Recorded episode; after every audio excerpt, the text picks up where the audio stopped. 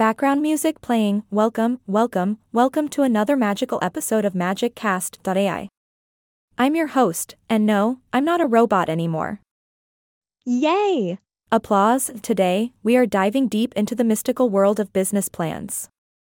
Oh, yes, those dreams and schemes we all have to transform our brilliant ideas into successful ventures. So, grab your crystal ball and let's get started. Every business starts with a vision, my dear listeners. It's like that magical spark that ignites a fire within you.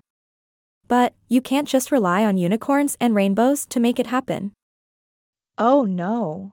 You need a business plan to guide you on this mysterious journey. Now, let's unravel the secrets of crafting a killer business plan. It all begins with an executive summary. Think of it as your elevator pitch. You have just a few sentences to grab investors' attention and keep them wanting more. No pressure, right? In your executive summary, you'll need to include your business's registered name, your business address, and any key employees involved. Oh, and don't forget the structure of your business. Are you a sole proprietorship, a limited liability company, a partnership, or a corporation? Choose your magic wand wisely.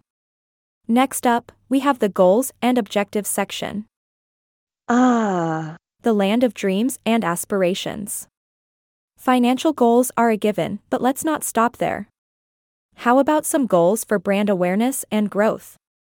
Maybe even attracting new investors or finding grants if you're a nonprofit business. And remember, my dear listeners, goals unrelated to traceable numbers are important too. I mean, who doesn't want to see their business's advertisement reach the general public or receive a glowing client review? Moving on to the services or products section. Here's where you showcase your wizardry. Explain what you're offering and how it's essential to the market. Show off your expertise, highlight your unique approach, and compare yourself to others. It's time to reveal your secret concoction and prove that you have what it takes to stand out in the enchanted marketplace. But wait, there's more. We can't forget about the budget. Yes, every magician needs to know where their gold coins are going. Rent for your business, the cost of software, if you're a remote wizard, and don't skimp on marketing. After all, what's the point of having a fantastic product or service if no one knows about it? So, stock up on potions and spells and factor in these costs to make sure your pockets stay full. ah, My friends, business plans are like magic spells that guide our way. They help us define where we are and where we want to go. It's like having a GPS for your business, but instead of a robotic voice telling you to turn left, you've got your own incredible vision leading the way.